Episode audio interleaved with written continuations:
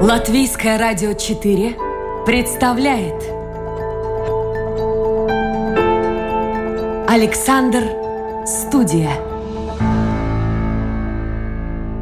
Здравствуйте, друзья! В эфире программа «Александр Студия». Как обычно, в это время с вами автор и ведущий Александр Алексеев. Сегодня мы будем говорить об истории. У меня в гостях историк, заведующий отделом коммуникации Музея истории Риги и мореходства Владислав Иванов. Владислав, доброе утро! Доброе утро. Слушайте, я вас поздравляю. Вы буквально... Сегодня какое у нас число, кстати? Вот время так 15 бежит. 15. То есть вы же две недели как 15 дней в новой, должности. в новой должности. И да. каково это?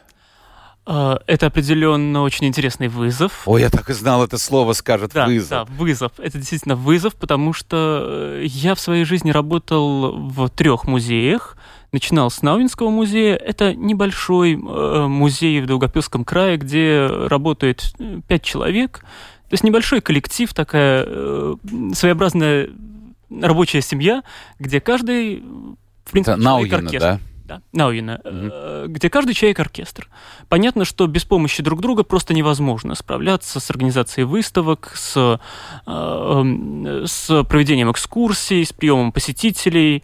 А Затем я э, через два года начал работу уже в Дугопилском краеведческом художественном музее, музее городском, побольше, естественно. А, И сейчас я перешел на работу сюда, в музей истории Риги и мореходства, который просто огромный музей в сравнении с двумя предыдущими, с огромнейшими фондами, э, насчитывающими 600 тысяч экспонатов, э, с огромным количеством помещений. Я далеко не в каждом помещении еще бывал. А, и Не, не- не сразу сориентируешься. Определенно, да. Это лабиринты такие очень интересные, местами похожие на какие-то просто э, фантастические э, помещения, не знаю, из Гарри Поттера, наверное. А, И э, это, э, это большой коллектив, э, это э, очень широкое э, поле деятельности всего музея. Поэтому, да, конечно же, это вызов, но очень Слушайте, ну это карьера, это рост, рост Даугапилс и Рига все-таки. э, определенно, да, это качество. А с чем это связано? Слушайте, я нашел провокацию проведу такую. Попробуйте. Да, нет, ну, ну, я шучу, конечно. Но, тем не менее, в одном из интервью, это несколько лет тому назад, э, вы давали интервью, у вас фраза такая прозвучала. «Я эмоционально связан с Даугупилсом. Здесь люди, которых я люблю, с которыми не хочу расставаться. Зачем что-то ломать?» Пришлось. Да, несколько лет это было назад это было так, и в принципе эмоционально связаны я с Даугавпилсом до сих пор, но в том числе и потому, что и многие люди, с которыми я эмоционально связан, оказались уже в Риге за эти годы. А, Это та проблема оттока населения из малых городов Латвии в Ригу, как э, культурный, как экономический центр. Э, С одной стороны, это понятно, и все люди пытаются улучшить свою жизнь, в том числе, как и я. Ну, переезд в Ригу, это вы женаты, семья у вас, если вы один, тогда Нет, к попроще. счастью, к счастью, мне про- мне проще. То есть не надо семью перевозить. А вот чисто физически, что сначала произошло? Ваше приглашение на работу в Ригу? Или вы сами приехали и пытались уже искать как-то работу? Нет, я не приезжал заранее. э, Просто я подумывал о том, что в перспективе я бы, наверное, хотел переехать э, в Ригу, но хотел бы остаться именно в сфере музейной, поскольку она мне близка, она мне интересна, я уже имею некоторый опыт в этой сфере. И, соответственно, я посматривал э, предложения о работе в музеях в Риге. И когда я увидел э, вакансию на эту должность, я понял, что да, определенно, кажется, ищут меня. Ага. И э, конкурс выиграли? Да, конкурс я выиграл, и... Ну, у вас и новое руководство. Я очень хорошо был знаком с предыдущим директором Радзинь, госпожа Радзинь. Она скончалась. Ну, в общем-то, она всю жизнь проработала в этом музее.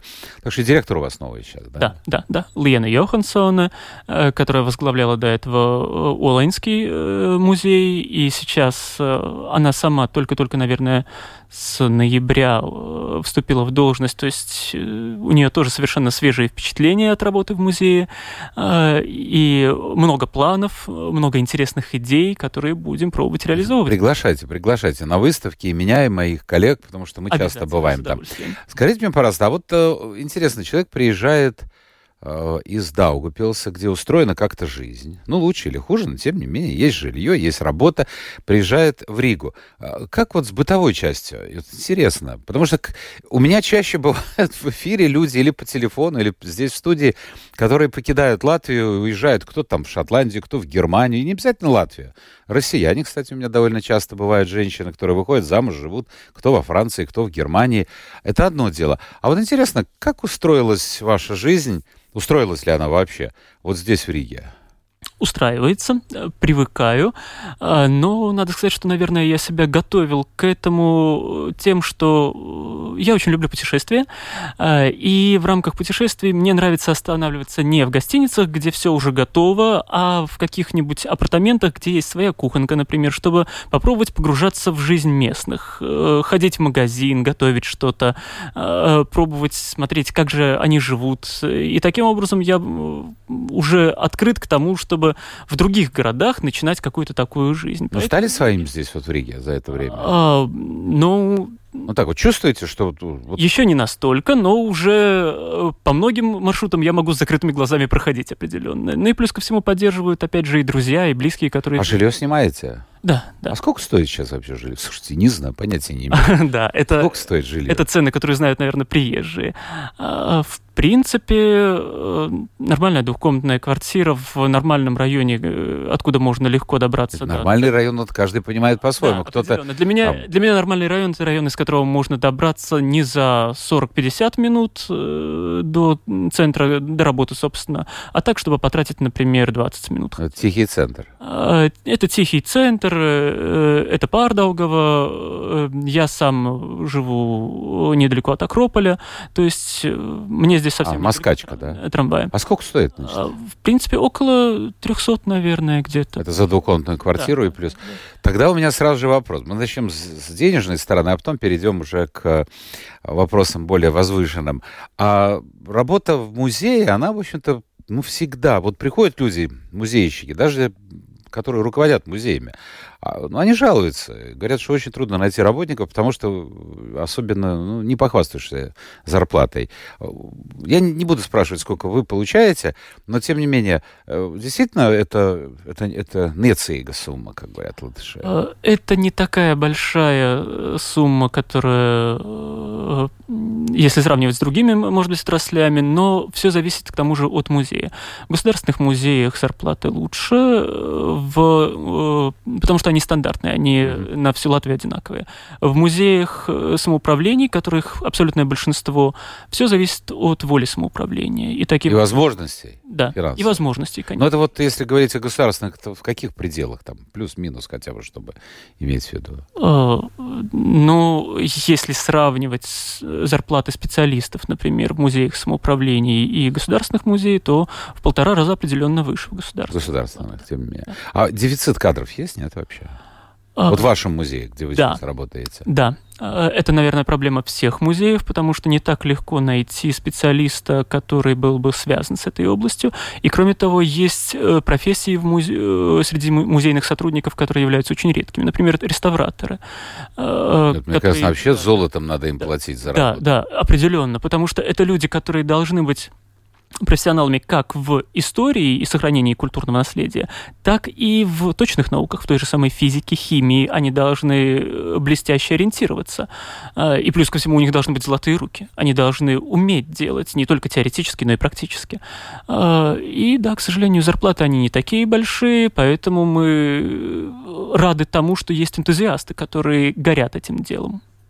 Ну да, на одном энтузиазме недалеко не уедешь. Смотрите, вы молодой человек, у вас впереди вся жизнь, семья, дети. Э, а вы, кстати, не подумываете о том, что вы дальше? Ну хорошо, сейчас поработаете годик, два, три, музей Риги мореходства, а куда-нибудь там на запад. Там же музеев тоже много. Нет таких мыслей? Мне все-таки нравится здесь, потому что я связан с историей Латвии, я специалист э, в тех отраслях. А вот какой период истории Латвии вам ближе всего? В первую очередь я достаточно много занимался историей 20 века, историей Первой Республики. А, мне очень интересна также устная история. Я много в своей жизни занимался сбором устной истории, как э, собирая общие воспоминания о жизни человека, так и тематические. Например, э, история иудаики, история воспоминания о евреях, э, то, что помнят не евреи о евреях. С Гришей Смириным не сталкивались в жизни, нет? Нет, наверное, не пересекались он тоже один из ведущих. Но тоже, к сожалению, вот ушел. Уходят, уходят лучшие люди. Но на смену приходят не менее хорошие люди, специалисты.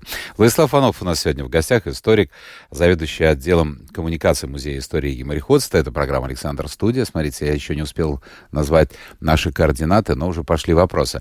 А, итак, если у вас есть вопросы а, по поводу того, о чем мы сегодня будем говорить, именно по поводу того, о чем будем сегодня говорить, то, пожалуйста, милости просим в интернет, домашняя страничка Латвийское радио 4, программа «Александр Студия». Я надеюсь, трансляция видео идет. Я вчера сказал специалистам, ну, обещали сделать.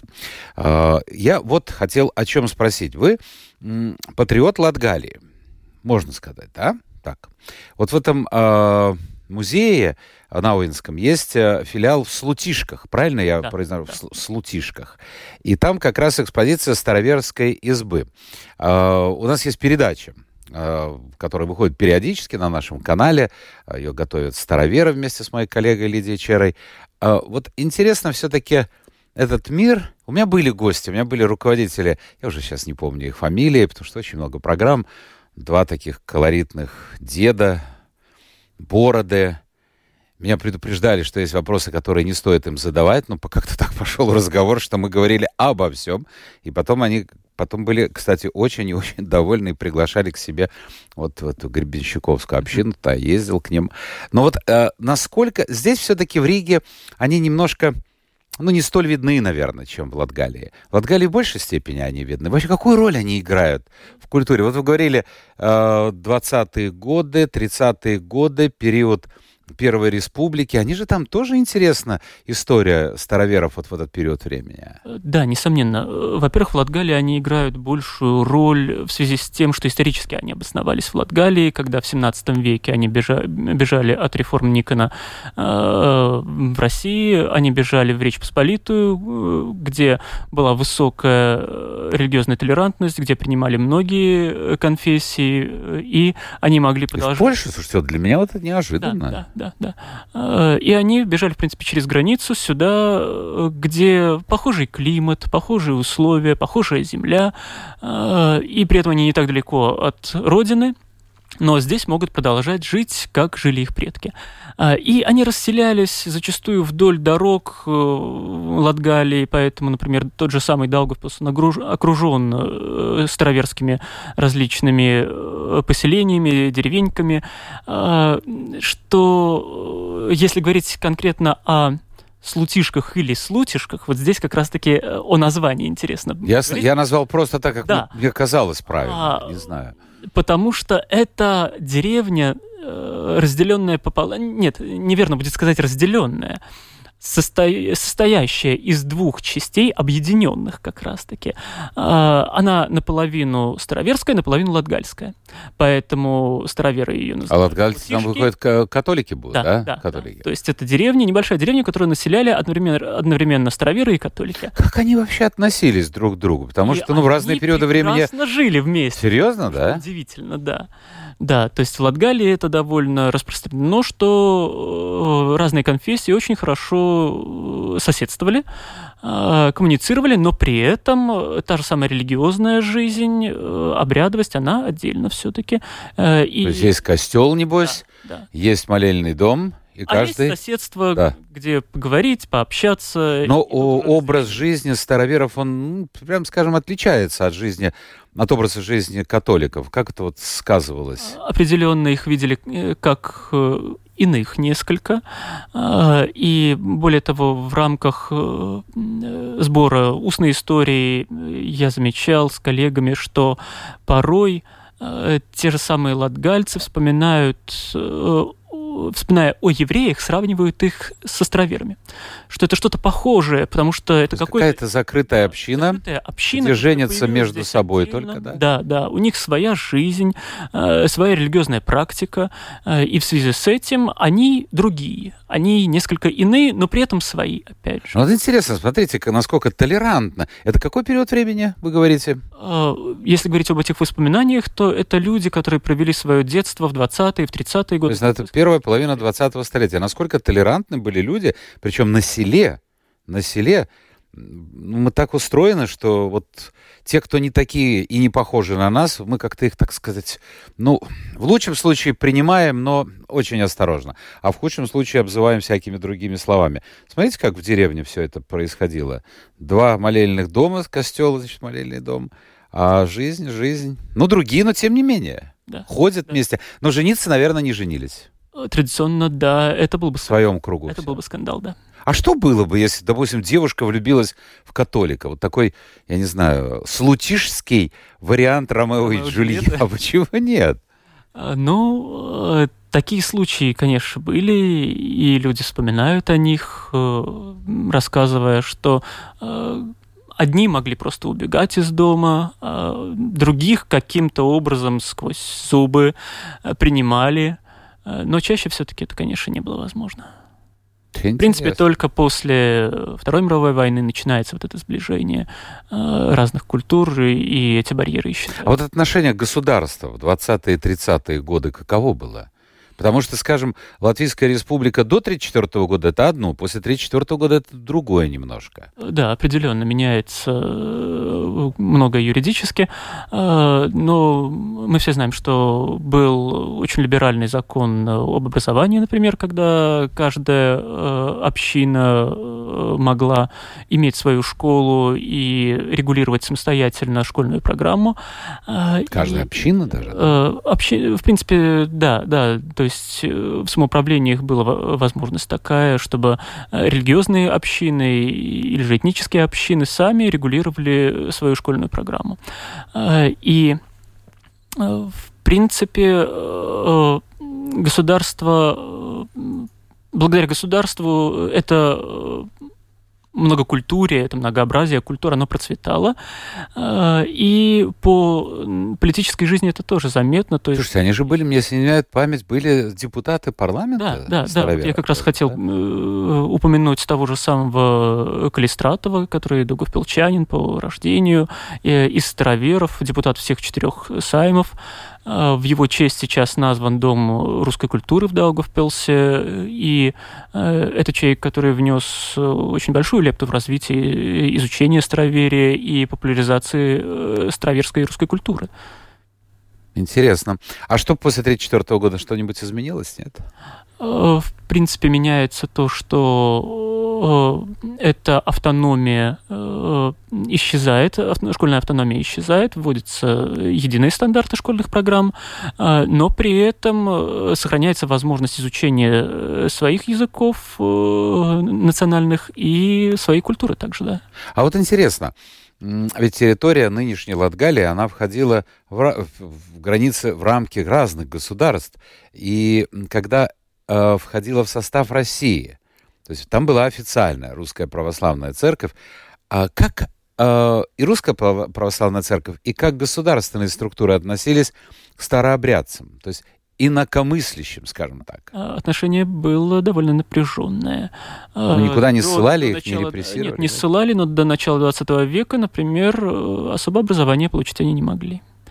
Образование религиозного или вы имеете в виду обычного э, гражданского образования? Даже обычного, если они не э, принимали э, тот, же самый, тот же самый закон Божий по православному канону. То есть они должны были стать... Но, в принципе, да. история Латгалии вот в этом в этом вхождении в различные государства, она, конечно, сложна тем, что у нас очень часто менялось административно-территориальное отделение, э, и впоследствии Латгалия принадлежала к Витебской губернии э, и была таким образом оторвана от балтийских э, губерний, так называемых балтийских губерний Российской империи.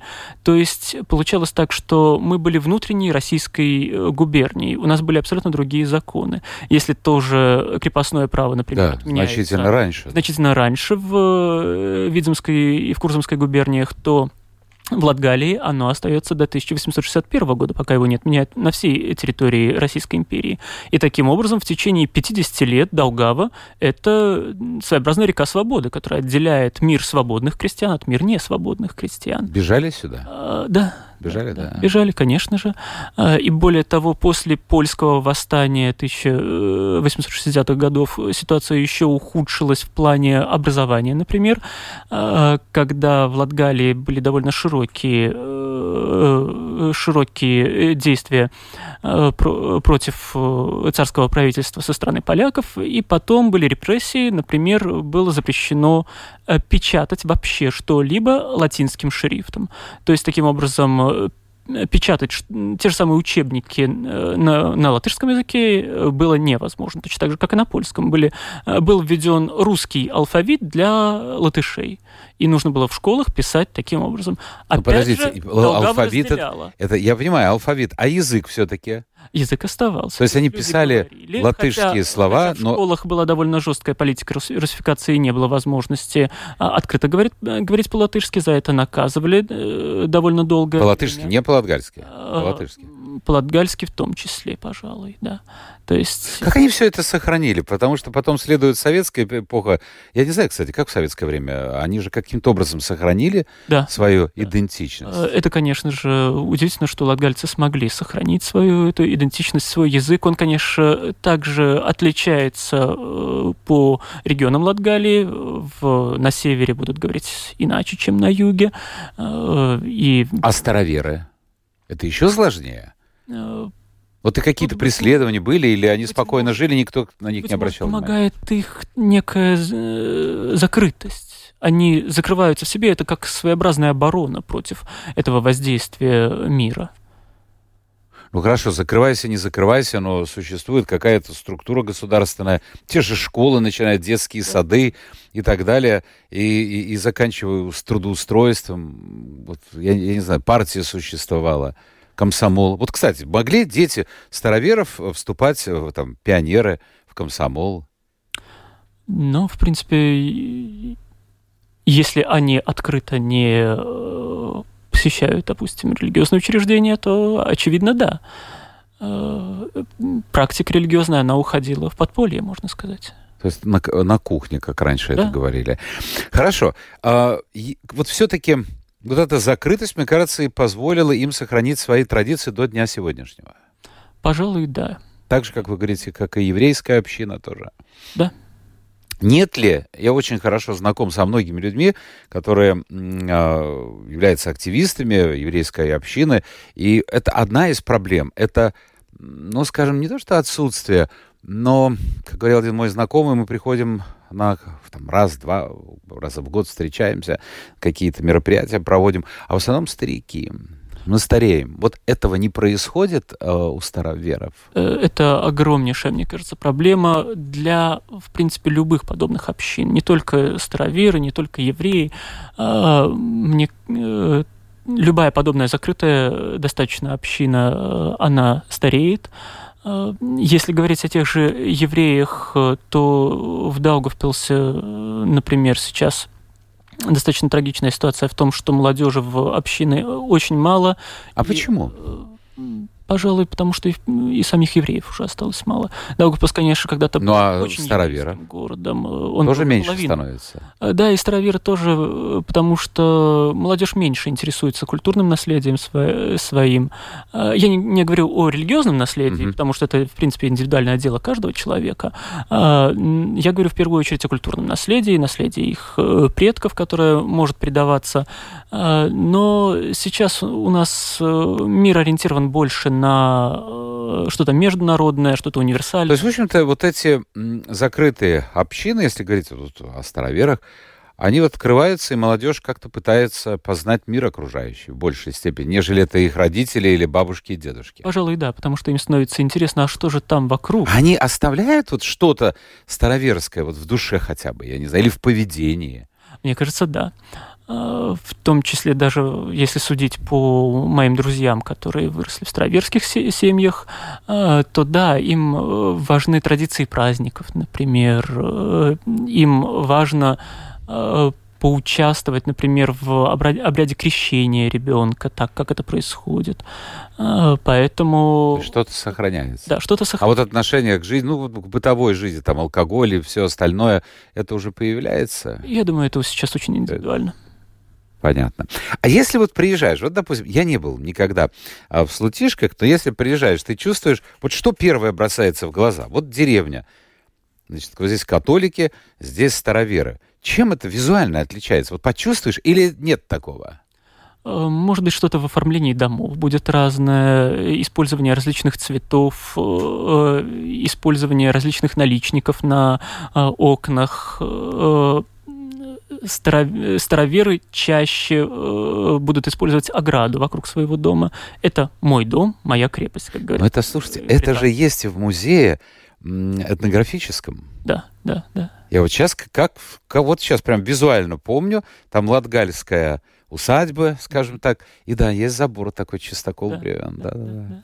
Ну и, конечно же, в любом староверском э, классическом, этнографическом староверском доме э, любого гостя встретит та же самая знаменитая поганая кружка, которая поганая не потому, это, что это она для, плохая, для гостя. а для гостя, она для других, для чужих, чтобы не смешивать... Слушайте, интересно, их воспринимают соседи как чужие, они воспринимают других тоже как чужие. Да, это так. А? При этом они будут гостеприимны, а, радушны, но посуду, пожалуйста, разделим. Владислав Иванов, историк, заведующий отделом коммуникации Музея истории Риги, мореходство сегодня у нас в гостях. А гость очень приятный, пишет Илона. Слушайте, вот э, я уж прям заложник этого видео. Опять пишут, второй день нет видеотрансляции. Ну, друзья мои, что я мог, вот я сделал. Я мог э, только вот сказать, вербально воздействовать.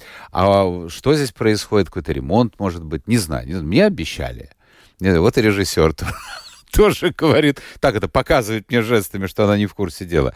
Ну, увижу кого-нибудь из технарей, спрошу сегодня, э, но, может быть, вы имеете в виду, обычно все программы, вот насколько я знаю, все, ой, опять режиссер пошла, сейчас, сейчас кому-то втык даст.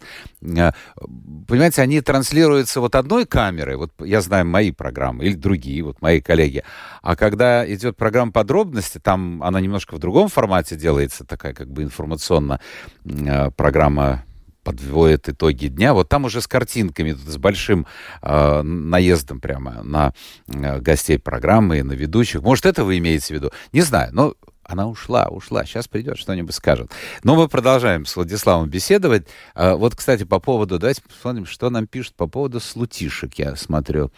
Добрый день. Ехали мимо Инесса пишет, Науен, заехали в музей. Ответьте, пожалуйста, честно только. Такие музеи, как э, Науены, должны существовать за счет государства. А, то есть она считает, что за счет государства там очень мало что есть, и, как говорится, слепили музей из того, что э, было. Ну, честно. Не, ну верим, Инесса. Э, то есть она считает, что если в рамках Государственный это программа, кстати, это государственный же музей. Это музей самоуправления. Самоуправления. А вот если он находился бы в рамках государства, что-нибудь было бы вот по-другому? В смысле экспозиции, в смысле... Вот она говорит, мало что там есть смотреть. Вот так, если можно выразиться. Ну, мне кажется, да, это дело вкуса. Э, тут нужно, конечно, учитывать, что э, музей также содержит самоуправление, и таким образом те же закупки экспонатов, опять же, они зависят от бюджета, который, который самоуправление предоставляет.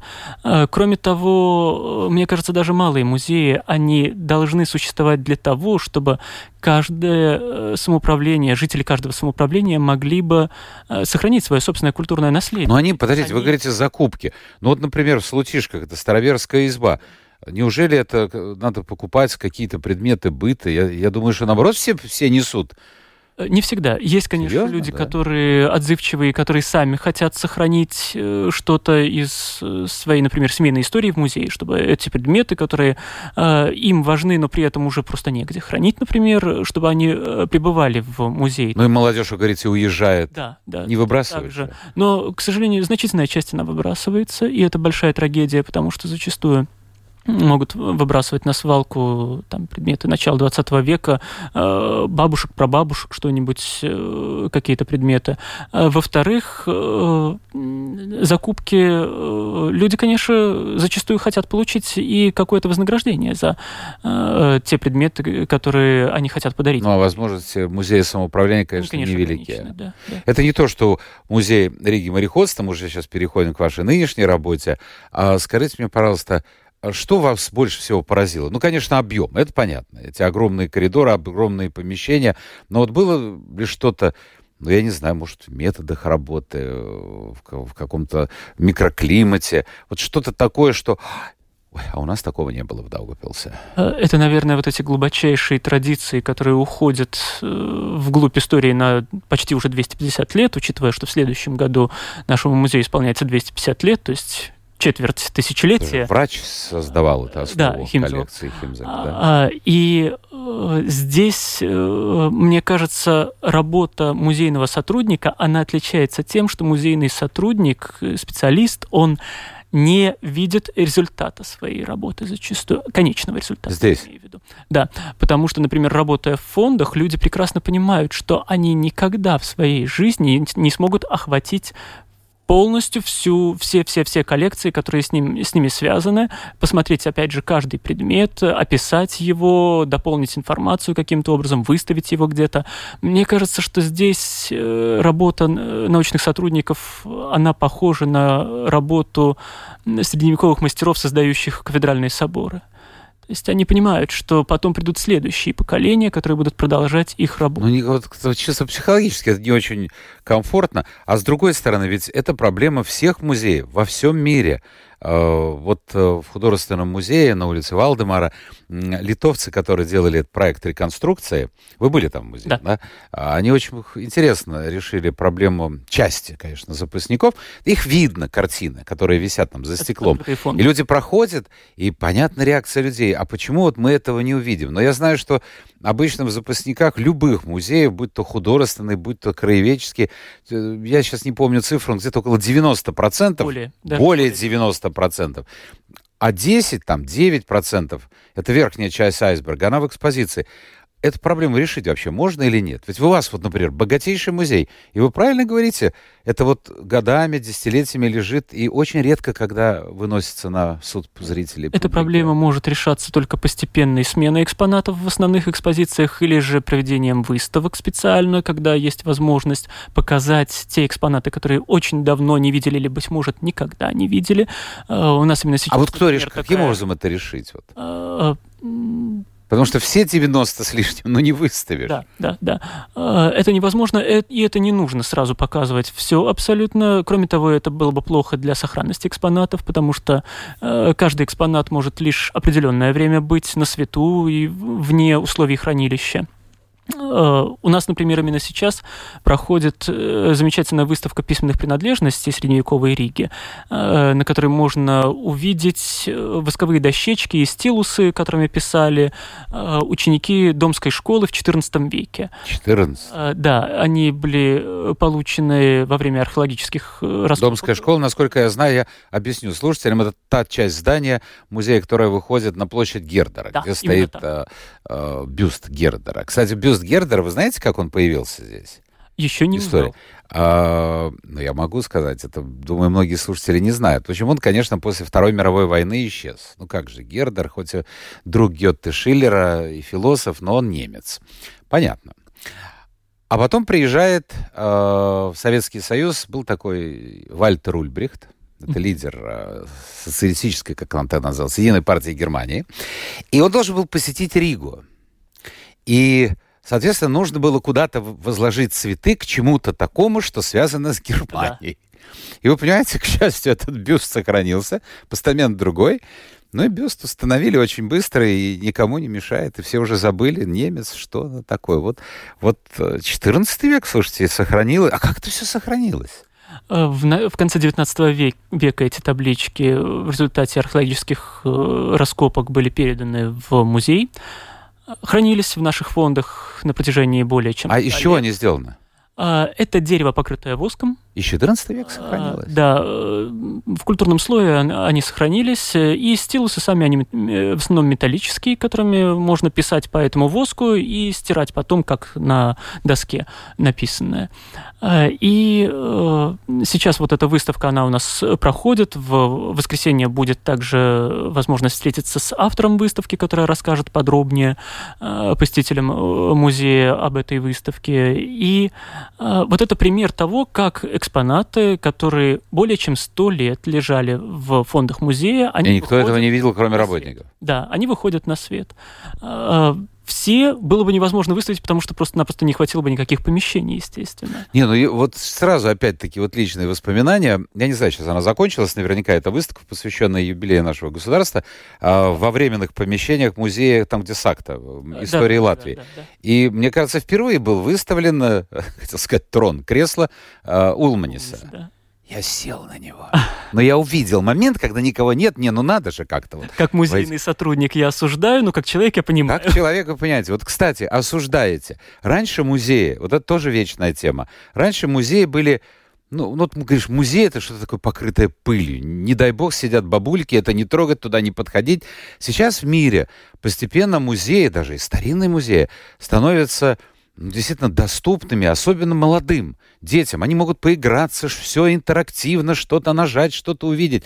Но вот где эта грань между, между классическим восприятием музея и современным подходом? Потому что если появится вот этот интерактив, тогда пойдет молодежь. Да, определенно, потому что это привлекает, и нужно находить баланс между интерактивом э, и э, классическим музеем, который представляет все-таки экспонаты в первую очередь. Э, мне самому, например, даже как э, музейному сотруднику, мне не интересны музеи, в которых исключительно вот такой интерактив, и три экспоната в помещении. Э, этого недостаточно, на мой взгляд. Э, интерактив, он должен быть как обертка конфетки, которая подает вот этот экспонат, который дополняет, улучшает его визуально, э, с помощью звука, цвета, ощущений каких-то тактильных. И это мы также будем пытаться вносить в экспозиции нашего музея, чтобы с помощью интерактива можно было бы познать это, этот экспонат э, другим образом. То есть, ну и привлечь молодежь. Да, и, конечно, которая на этом воспитана. Это было бы интересно. Владислав, у наше время-то подошло к концу в эфире. Я хотел бы задать еще один вопрос, ну, совершенно не относящийся к музейному делу. Я знаю, что в молодости вы мечтали стать архитектором. Сейчас не жалеете, что пошли по, дорогу, по другому пути? Нет, не жалею определенно. А что-нибудь есть вот в Риге? Ну, вы в старом городе, а может быть не в старом городе. Что-нибудь такое с точки зрения ну, несостоявшегося, вот так скажем, архитектора, что вам очень-очень симпатично. Какой-то уголок Риги, который ну, балдеете, тащитесь, как говорит молодежь. Э, ну, во-первых, э, это, наверное, улица Югенстиля, Элизабет Сейл, та же самая, э, от Югенстиля, да, я именно тащусь, можно сказать. Ну, это у нас замечательный музей, я всем, да, друзья, да, советую, да. посетите и музей да, Риги и мореходства, а, здесь в старом городе напротив нас фактически приходит, находится, и обязательно сходите в музей Югенстиля, а, он в конце улицы Алберта, или в начале, как, какой, с какой стороны смотреть. Там много вот э, и, и экспонатов, и много интерактива. Э, и если говорить о Риге, то, конечно, это сама старая Рига, которая э, восхищает смешением стилей, э, которые, начиная от романики, заканчивая уже современностью, представлены в одном небольшом достаточно пространстве. Да, да. Если говорить, сравнивать с Даугавпилсом, то там весь центр города, он выстроен был гораздо позже, в XIX веке. У нас центр города регулярно переезжал с места на место. И на его нынешнем месте он образовался в XIX веке. Это, в принципе, довольно единый архитектурный ансамбль в стиле э, ампир, эклектики и классицизма. а, то здесь, в Старой Риге, ты, гуляя по Старой Риге, видишь всю ее более чем 800-летнюю историю с 13 века до современности. А, и этот калейдоскоп, он, конечно, восхищает. Я вот не до... Мне нравится фигура Улманиса, хотя я к нему отношусь по-разному, в разные эпизоды. Но вот не могу ему простить то, что вот здесь, на Домской площади, вот создавая эту площадь, при нем ну, видимо, не без его участия были снесены дома, потому что, потому что площади такой огромной не было. Было все застроено средневековыми домами, было бы красиво все это восстановить. Но это уже другая тема. Владислав Иванов, историк, заведующий отделом коммуникации Музея истории и мореходства, был гостем нашей программы. Владислав, звоните, как будет хорошая, интересная выставка, обязательно мы расскажем нашим слушателям и придем к вам в гости, благо идти-то тут через площадь. Это была программа «Александр Студия». Завтра новый день, новый эфир, новые гости. Пока.